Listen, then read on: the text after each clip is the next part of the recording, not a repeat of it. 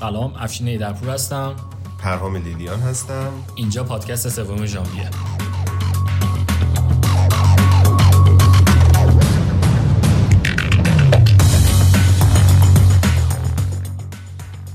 در پادکست سوم ژانویه ما سه تا بخش داریم، بخش سرنخ و بخش 2141 و یه بخش طنز هم داریم که سعی می‌کنیم دیدگاه طنزی داشته باشیم نسبت به وقایع و اتفاقات دنیای بلاکچین.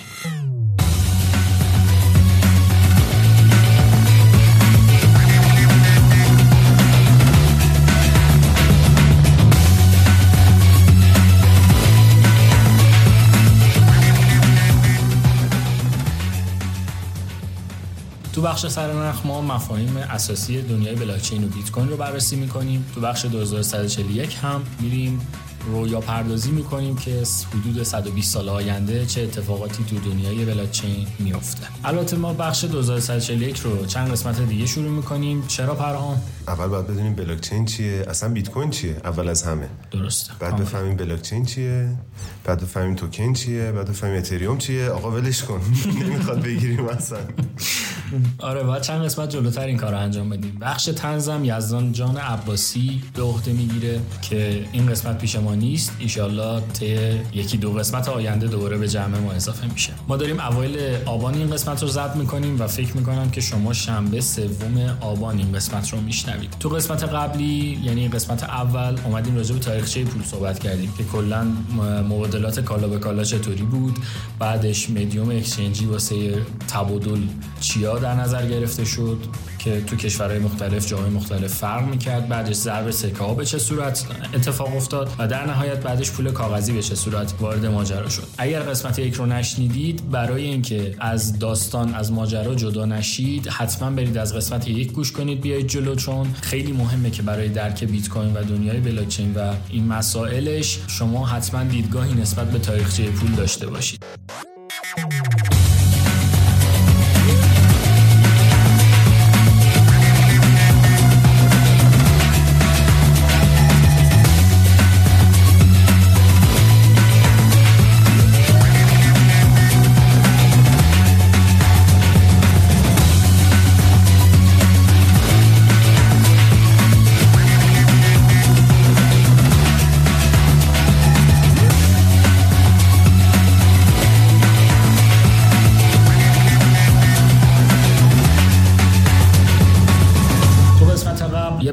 پرام جان اشاره کردم به این که باید بدونیم اصلا طلا چرا ارزشمنده و اولین بار کی گفت که طلا ارزشمنده و بیایم واسه ضرب سکه از طلا استفاده کنیم. تو این قسمت می‌خوایم اول بحث به این مورد بپردازیم و بعد بریم سراغ بقیه مسائل. پرام جان راجع به طلا به ما بگو که چه خبره. آره، هیچی دیگه، طلا ارزشمند شد و مردم استفاده کردن، جواهرات و اینجور چیزا انداختن و دیگه. بسیار عالی. آره دیگه، این خلاصه این شد که دیگه الان مبادله میشه، میخرن میفروشن. الان سر چیز بری، استانبول بری، اونجا هستن دیگه. بالاخره بیا عقب‌تر، سکه امامی، سکه هرچی بخوایم، بیا عقب‌تر، بیا اون اوایلش. خب ببین اصلا چرا ارزشمند شد، چه دلیلی داره یه چیزی مثل طلا ارزشمند باشه؟ این حالا فکر کنم دوستان میدونن خودشون که طلا یه سری مقادیر محدودی هست رو کره زمین برای طلا.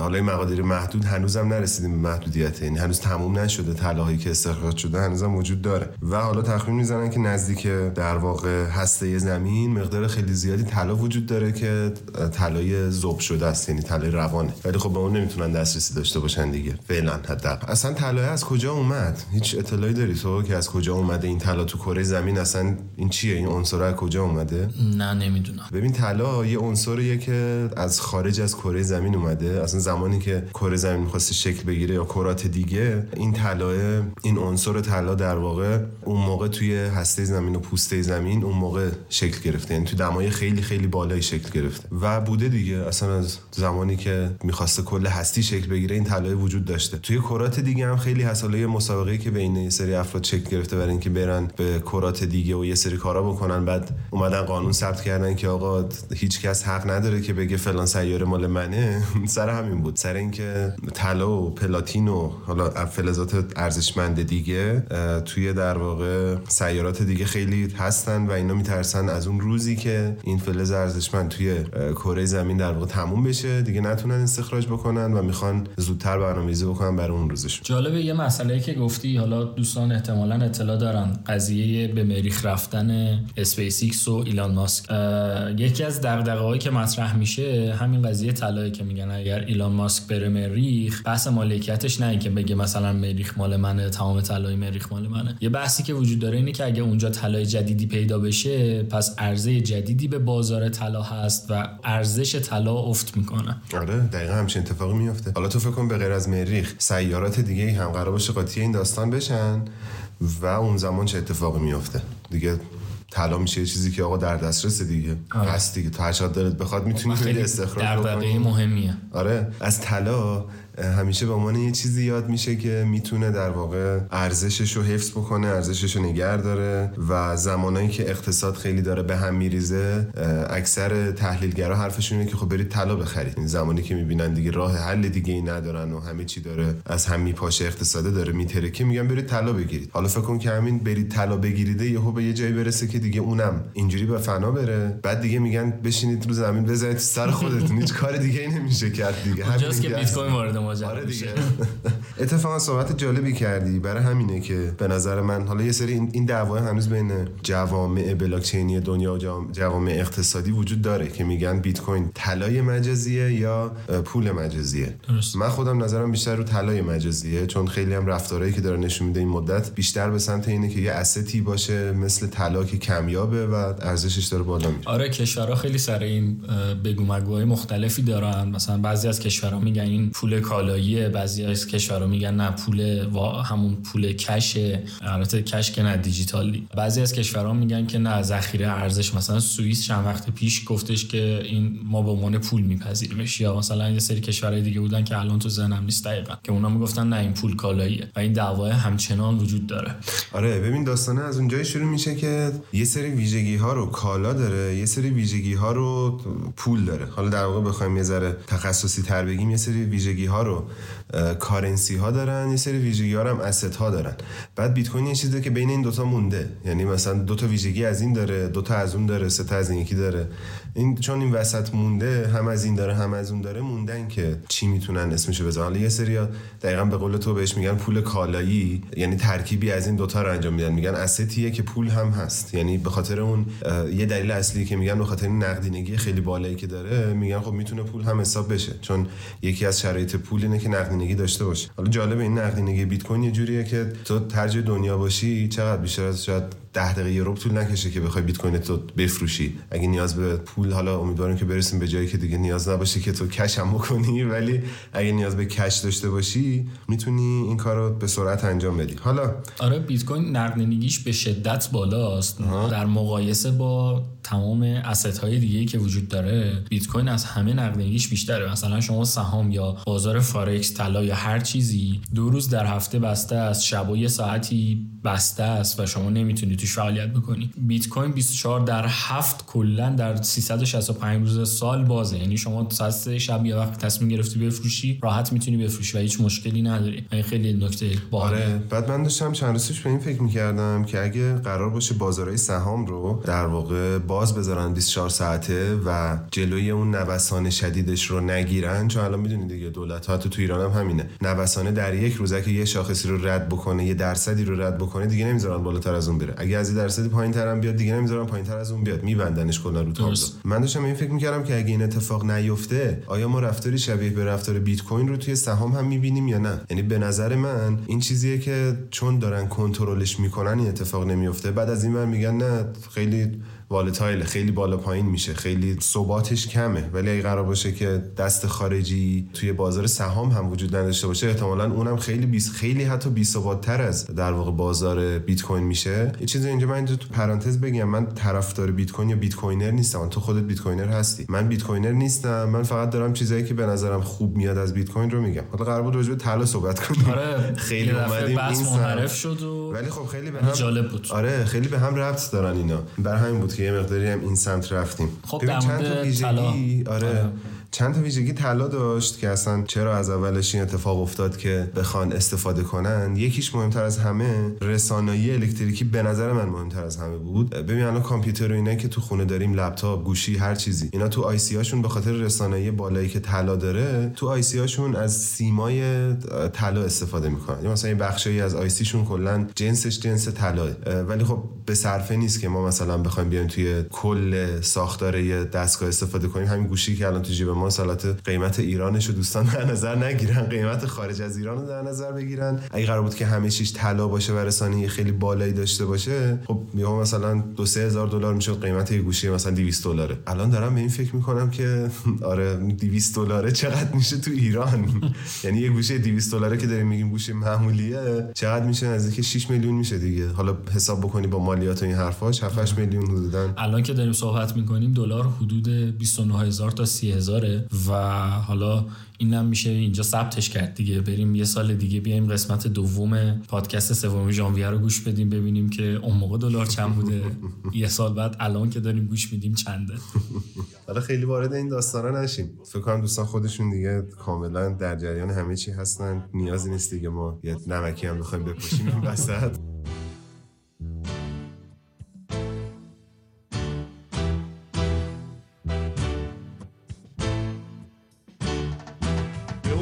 هوای تازه تر گفتیم از رفتن و خوندیم از سفر، میخواستیم مثل پرنده ها باشیم، آسمونو حس کنیم، رها باشیم.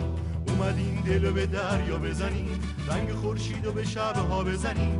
اما نه اینجا سراب غربته، سهممون یه کوله بار حسرته. اینجا فصل بی صدای قصه ها، سرگذشتی داره هر کی بین ما. یکی از قصه قصه هاش میگه، یکی از غربت لحظه هاش میگه.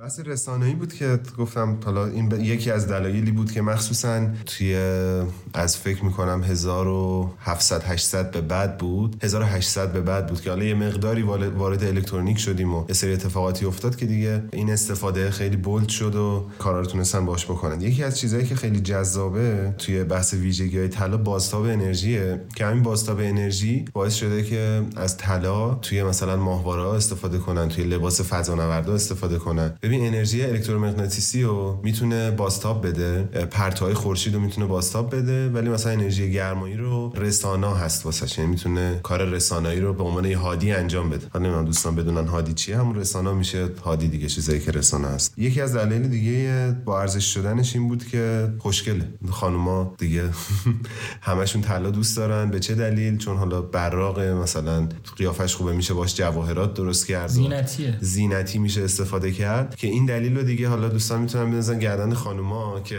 یکی از دلایل ارزشمند شدن طلا همین بود که حالا اولین بار خانوما خیلی خوششون اومد و گفتن ما می‌خوایم و دیگه ما رو بدبخت کردن دیگه که بریم بیافتیم دنبال تو جواهرات. آره خرید طلا، نه خریدی هم نمیتونی خونه بری. آره دیگه تا نه خرید دیگه نمیتونی بری دیگه، چیزش مسئولیتش با خودت اگه بخوای بری. البته من که مجردم مشکل ندارم، ولی تو داری متأهل میشی. آره دیگه من مشکلات پیدا می‌کنی. خب بگذریم.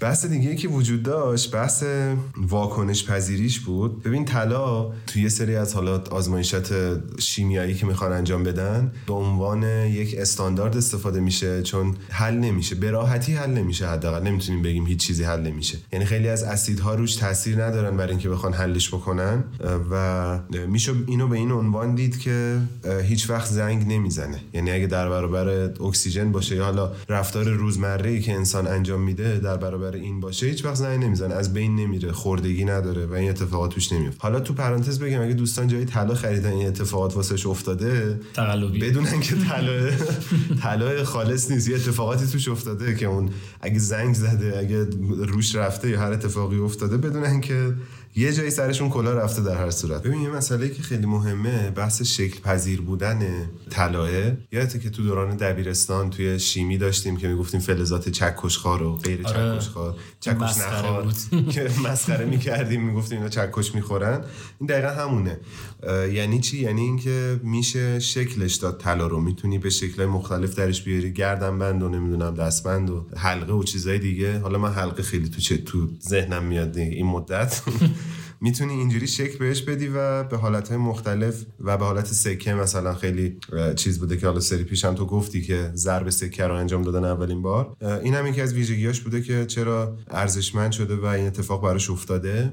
یکی دیگه از موضوعاتی که وجود داره منابع محدودشه که باعث شده ارزشمند بشه، که اینو فکر کنم راجعش صحبت کردیم چند دقیقه پیش قبل اینکه وارد این ویژگی‌ها بشیم. منابع محدود تو کره زمین و خیلی کمه. البته برام حرفی که زدی کاملا درسته و دلایل ارزشمند شدن طلاست، ولی یه سوالی دارم. اون قدیم ها حدود مثلا 2500 سال پیش، 3000 سال پیش، اون اوایل که ضرب سکه با طلا شروع شد، اون موقع چه ارزشی داشت و اصلا چرا به این فکر رسیدن که بیان ضرب سکه رو با طلا و نقره و اینا انجام بدن؟ خب ببین گفتم بهت بیشترش تقصیر خانوما بود.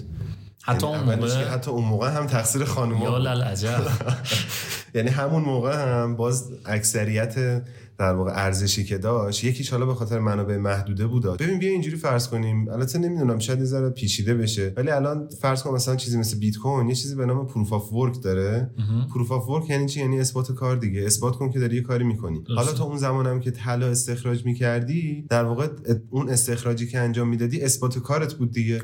گفت آقا من دارم یه جایی رو می‌کنم، زحمت می‌کشم، بعد یک ماه اینقدر طلا گیر آوردم، پس این ارزشمنده چون من باید پول کارگر بدم، بعد زمانمو بذارم. و حالا مسئله دیگه که از لحاظ اقتصادی وجود داره برای اینکه بخواد یه پروسه تشکیل ارزش انجام بشه. این به این دلیل بوده که به دست آوردنش سخته دیگه. آره به دست آوردنش سخته، به دست آوردنش نیازمند کاره، نیازمند اینه که چند نفر باشن مدیریت کنن کار، حالا کارگر باشه و مسائل دیگه که وجود داره. ولی یه مسئله هم اون روز تو قسمت قبلی صحبتش بود برای ضرب سکه گفتی، من رفتم یه مقدار تحقیق کردم، دیدم که چیزی که تو گفتی در رابطه با ضرب سکه بودن 2000 سال پیش سکه‌هایی بود که روش طراحی شده بود. البته فکر می‌کنم خودت هم گفتی اون سری سکه‌هایی بوده که روش طراحی نداشتن ولی سکه طلا بوده و به عنوان ارز استفاده می‌شد. یعنی زمان اسکندر بوده فکر کنم، توی روم به عنوان دستمزد سربازها از این سکه‌ها استفاده می‌کردن. ولی خب سکه هیچی روش نبوده، یعنی خودت می‌تونستی بری یه دونه باز خودت بزنی دیگه. این طلا استخراج می‌کردی می‌تونستی بری بزنی.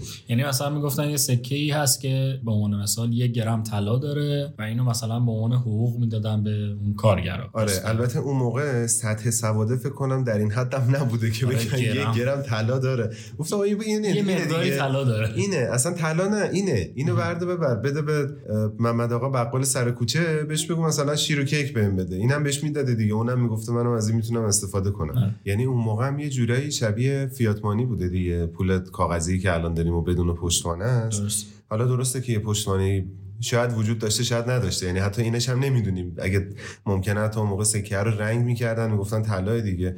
یه داستانش هم همین بوده که تو راحت میتونستی مثلا یه فلز دیگه ای رو، نقره رو مثلا ورداری رنگ زرد بزنی روش که بگی طلاه. ولی خب داستانی که فهمید که این کارا رو میکردن یا نه دیگه، چون خیلی قدیم بوده. منابع معتبر تاریخی اونقدر در دسترس نیستن. ولی یه مسئله که هست اینه که مثلا تو روی نقره رنگ بزنی، خب میشه مثلا یه ذره چیزش کنی، به تراشیش میره. حالا تو فیلم‌ها احتمالاً دوستان دیدن که سکه رو گاز می‌گرفتن ببینن واقعیه یا نه. احتمالاً از این کارا بوده اون موقع انجام میدادن که بفهمن واقعاً سکه طلا هست یا نه. ببین کلاً اولین باری که طلا استخراج شد کی بوده میدونی؟ کی بود؟ حدوداً 7000 سال پیش بوده اولین باری که طلا رو استخراج کردن و نمیدونم حالا حسی که اون لحظه داشتن چیه. حتی اون موقع که اونا نمی‌دونستن این طلا آره یه چیزی استخراج کردن. یه چیزی استخراج کردن که نمی‌دونستن چیه. بعد اصلاً چرا استخراج کردن؟ چرا ادامه دادن دوباره این کارو؟ اگه نمی‌دونی چیه دیگه چرا این کار انجام دادی؟ یا احتمالاً خیلی خوش خوشحال شده گفته ای چقدر براقه، چقدر قشنگه. شاید مثل این فیلم‌ها درخشیده و آره احتمالش هست، مثلا یه آفتابی هم زده گفته ای چقدر این میدرخشه خوبه. یه خانومی هم احتمالاً اونجا بوده اون دور اطراف، من اینو میخوام که اون گفته بده من اینو، من اینو میخوام دیگه. از اون به بعد شده که اون بحث جواهر و این چیزا، همون موقع یه شاخه‌ای از درختی چیزی کنده آویزون کرده گردنش. اولین بار گوشواره، اولین گوشواره احتمالاً اتهام چیز به ما میزنن، جنسیت. آره خب ببین، پس 7000 سال پیش حدوداً دیگه، یعنی این تاریخ‌ها هیچ وقت دقیق نیست و نمیشه اصلا بهش اتکا کرد. یعنی یه زمانی ممکنه مثلا یکی اصلا 8000 سال پیش هم اومده این کارو کرده، ولی خب کسی نفهمیده یا اصلا صداشو در نیاورده یا اصلا فکر کرده چیز مهمی نیست، در آورده مثلا انداخته اونور، گفته خب این چیه مثلا که چی برق میزنه، نمیخوام مثلا. بعد از این داستان اومدیم حدوداً فکر می‌کنم 6000 سال پیش، حدوداً 6000 سال پیش چه اتفاقی افتاد؟ مصری‌ها اومدن ذوب کردن طلا رو، تونستن ذوب کنن، خیلی خوشحال شدن احتمالاً که تونستن این کار رو انجام بدن و بعدش حالا جلوتر میان سری استفاده دیگه ازش میکنن. کلا این مصری‌ها اصلا خیلی عجیب غریب بودن. بعد میان ورقه های طلا ازش میزنن و نمیدونم این چیزاشونو فکر کن دیدی، جعبه های مومیاییشونو دیدی دیگه، اون طلایی که توشه و حکاکی که شده و طلاکوبی که داره. ببین اون کارا الان جوریه که منی که تو قرن 21 دارم زندگی میکنم نمیتونم انجام بدم، نمیدونم چجوری این کارا رو میکردم، ولی در هر صورت خیلی کارای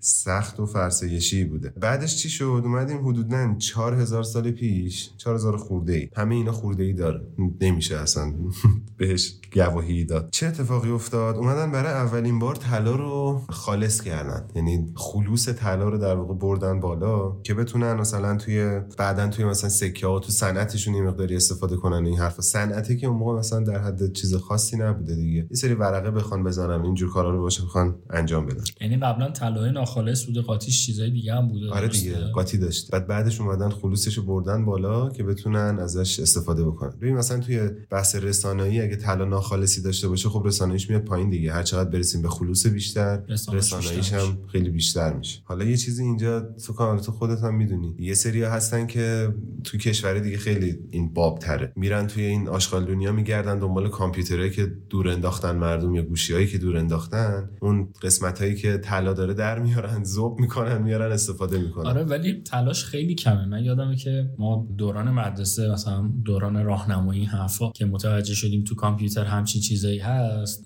عشق و ذوق اینو داشتیم که بریم مثلا کامپیوتر رو بزنیم بهتر کنیم، تلاشو برداریم و بریم پول در بیاریم ازش. بعد که یه خورده بیشتر راجع به کامپیوتر اینا فهمیدیم متوجه شدیم مقدار خیلی کمه و ارزش اون دردسر رو نداره که این کارو میکنن. البته اون آدما شاید همون مقدار کم هم واسهشون خیلی ارزشمند باشه. آره خانمانا میرن سراغش که بخوان کار. البته از این طرف من میدونم که یه سری شرکت‌های بزرگ هم هستن که این کامپیوتری که از رده خارج شده رو مجانی میارن که بخوان مثلا میبرن توی پروسه صنعتی که بدون اینکه دخالت انسان باشه توی کارش که بخوان مثلا هزینه زیادی انجام بدن، اینا رو استخراج میکنن دوباره برمیگردن به پروسه یا میفروشن واسه خودشون استفاده میکنن. حالا این یه فلش فورواردی بود، فلش بک نبود، فلش فورواردی بود به الان که الان داره چه اتفاقی میفته. حدوداً 3000 خورده سال پیش گفتم که مصری‌ها بعدش اومدن ورقه ازش ساختن، یه سری قابلیت‌های جدید پیدا کردن واسهش. بعد مثلا اومدن مومکاری هم انجام دادن باهاش، اون مومکاری که توی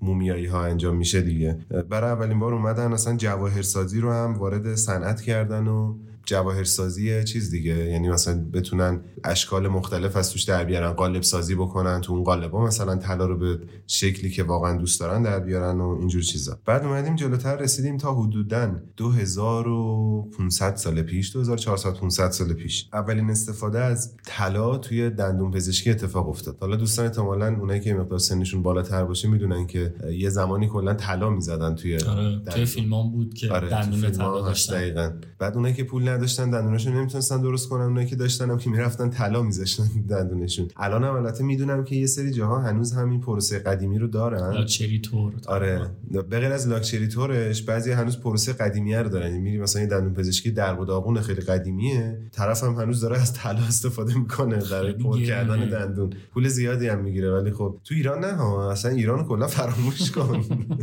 اینجا اصلا نمیشه راجع به کشور خودمون صحبت. فیلم تنها در خانه یا دو بود، یکی از اون دزدا دندون طلا داشت که آره، حتی آره. چیز کرده بودن، دو پلیسا پیداش کرده بودن. آره یادم دقیقاً. خب حدوداً 2000 و خورده‌ای 2400، یعنی 100 سال بعد از اون استفاده از تو دندون پزشکیه که بهت گفتم حدوداً. حالا شاید هم همزمان بودن، شاید هم تفاوت خیلی زیادی نداشت. رومیا اومدن تو روم باستان یه سری سکه ضرب کردن، سکه ها رو بهش میگفتن اوروس فکر کنم، اوریوسی همچین چیزایی، که این سکه ها رو به عنوان حقوق سربازا پرداخت میکردن یا حالا حقوق کارگرایی که استفاده میکردن. البته یه مسئله که اینجا هست اینه که اون موقع کارگراشون رو بهشون حقوق نمیدادن، یعنی به عنوان برده ازشون استفاده میکردن. تو مصر و حالا جای دیگه اینجوری بوده، ولی حالا من چیز نیستم، خیلی ناسیونالیست نیستم، تاریخدانم نیستم، ولی میدونم که همون زمان مثلا توی ایران خب حقوق پرداخت میشد به کارگرها، بیمه داشتن و حالا خیلی پروسه‌های دیگه مثلا مرخصی زایمان داشت.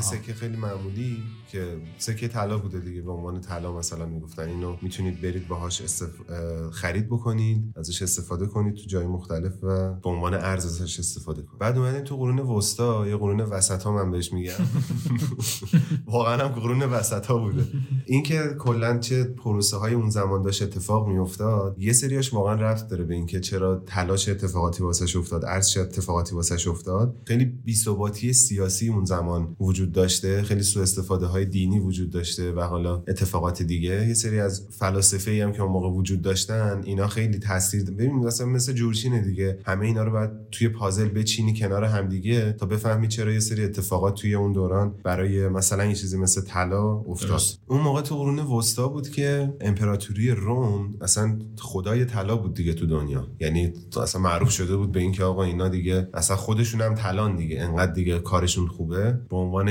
در واقع وال حساب می شدن توی بازار طلا. بعد از این اومدیم سال 1400-1500 میلادی، یعنی چقدر اومدیم جلو؟ حدودن از قرون وسطا حدودن فکر کنم 500-600 سال اومدیم جلوتر، بیشتر حدودن 700-800 سال اومدیم جلوتر. و سکه طلا، تولید طلا کلا برای مدتی کنار گذاشته شده بود، یعنی انجام میدادن ولی صداشو در نمی آوردن، که من حدسم اینه، یعنی حدسم این نیست که کنار گذاشتن چون گفتم به درد نمیخوره، کنار گذاشتن که صداشو در نیارن فعلا تا جایی که میتونن خودشونو پر بکنن، بعد بیان حالا یه سری اعلام‌های دیگه که میخوان رو انجام بدن. تو سال 1050-60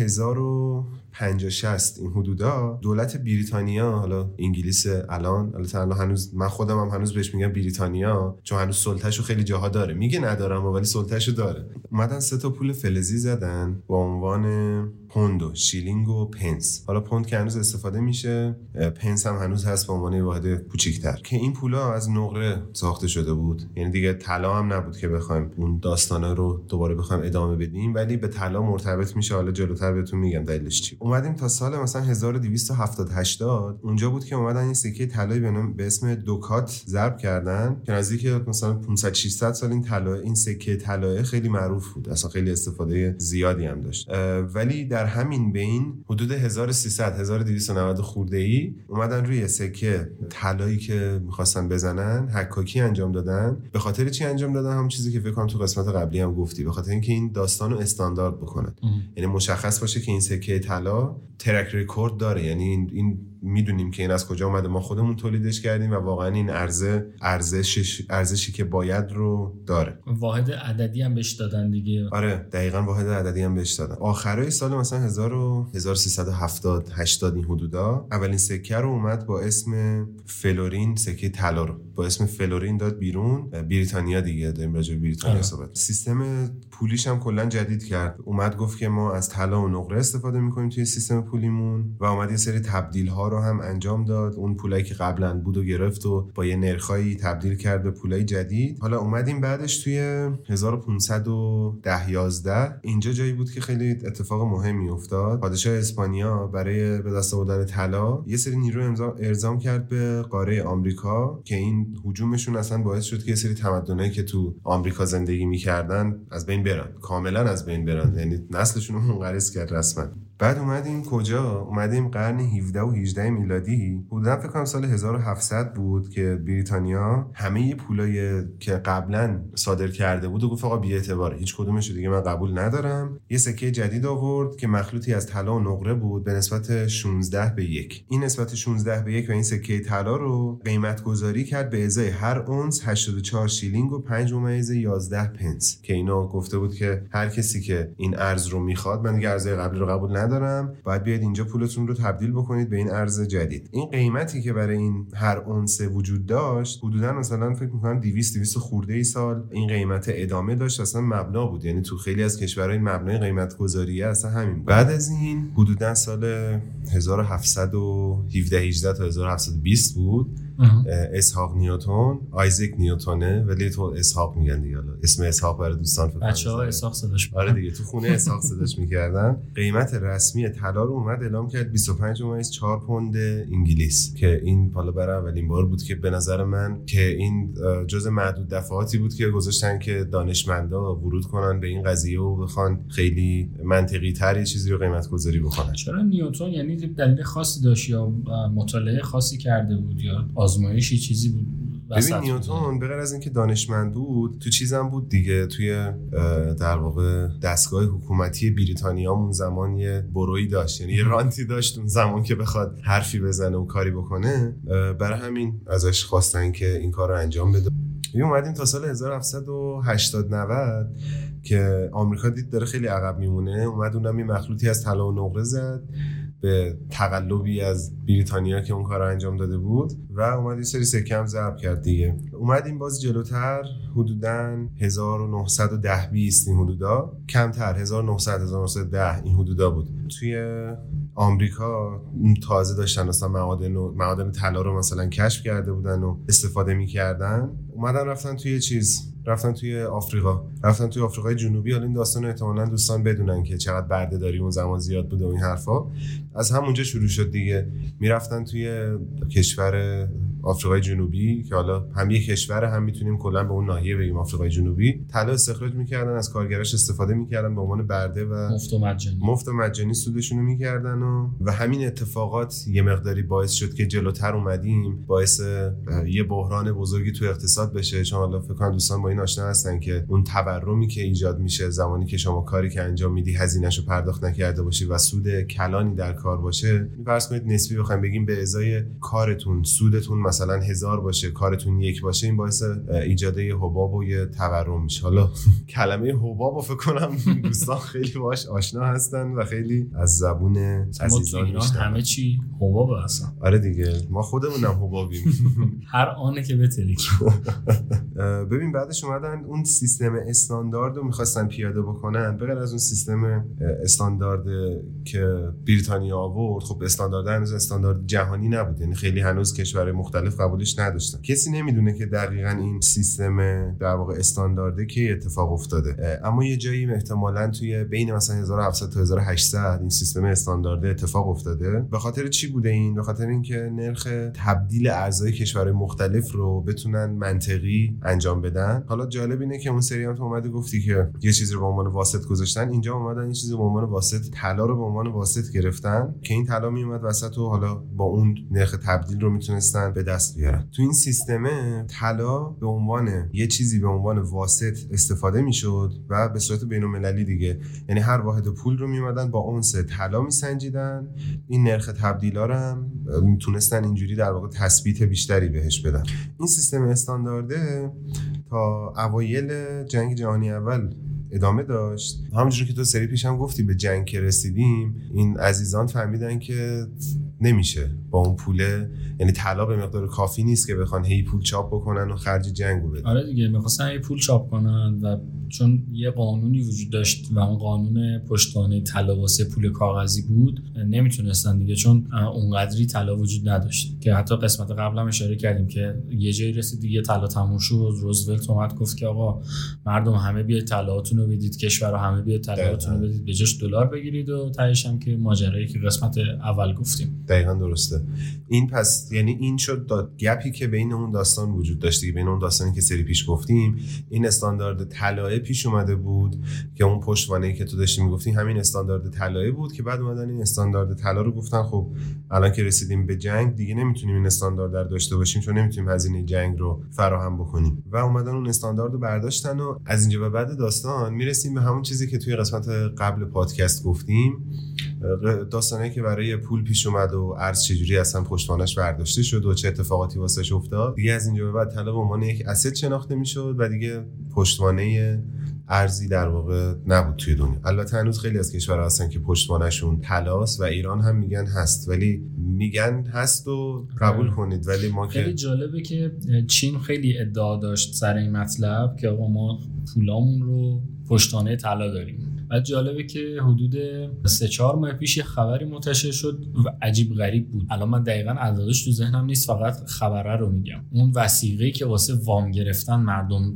طلا میذاشتن، معلوم شد که اون طلای فیک بوده و یه عدد خیلی عظیمی هم بود. حالا من باز عدده الان تو ذهنم نیست، سعی میکنم توی قسمت توضیحات پادکست لینک خبرش رو بذارم که اونایی که دوست دارن برن نگاه کنن. یه عدد خیلی عجیب غریب بزرگی، چند تن طلا، چند صد تن طلا فیک واسه وثیقه وام ها توی چین گذاشته شده و خیلی عجیب بود این قضیه. بعد اینا رو از کجا میشه فهمید؟ ببین الان هر چقدر بیشتر داریم میریم جلو میفهمیم که چه گپ هایی وجود داشت که نیاز به یه سیستمی داشتیم که خیلی شفاف باشه.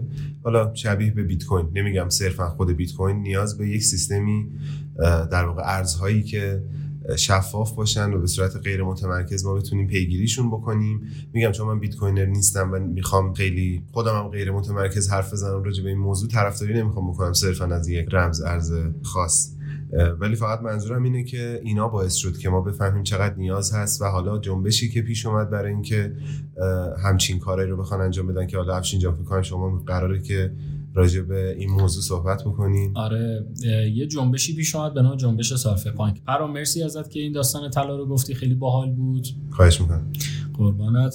عرضم به حضورتون که حالا دوستان قسمت یک رو اگر نشنیدید تاکید می‌کنم که حتما قسمت یک رو گوش بدید و این داستان طلا هم ادامه قسمت یک بود که کل داستان پول رو تقریبا تونسته باشیم جمع کنیم. خب به پایان قسمت دوم رسیدیم. ممنونیم که با ما همراه بودین تا اینجای کار. سعی کنید که پادکست سوم ژانویه رو برای دوستانتون بفرستید اگر کسی علاقه داره که گوش بده و نظراتتون رو با ما به اشتراک بگذارید توی اسپاتیفای و توی کست باکس و شنوتو و گوگل پادکست و اپ پادکست موجود هستیم. آره موجود هستیم و میتونید توی این اپ‌های پادکستی نظراتتون رو کامنت کنید. اینستامون هم هست دیگه، تو اینستا میتونن دایرکت بدن بهمون. آره تو اینستا میتونید، پستا میتونن نظراتشون رو بگن.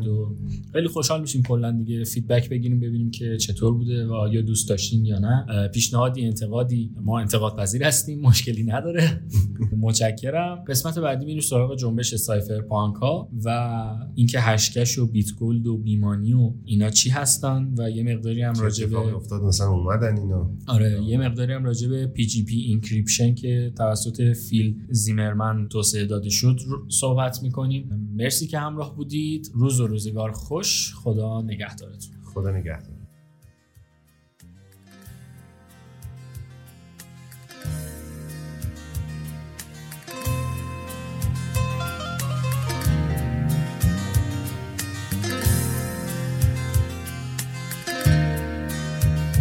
بزن باران بهاران فصل خون است، بزن باران که صحرا لاله گون است، بزن باران که به چشمانی آن جهان تاریک و دریا واژگون است، بزن باران که به چشمانی آن جهان تاریک و دریا واژگون، بزن باران بهاران فصل خون، بزن باران که صحرا لاله گون است.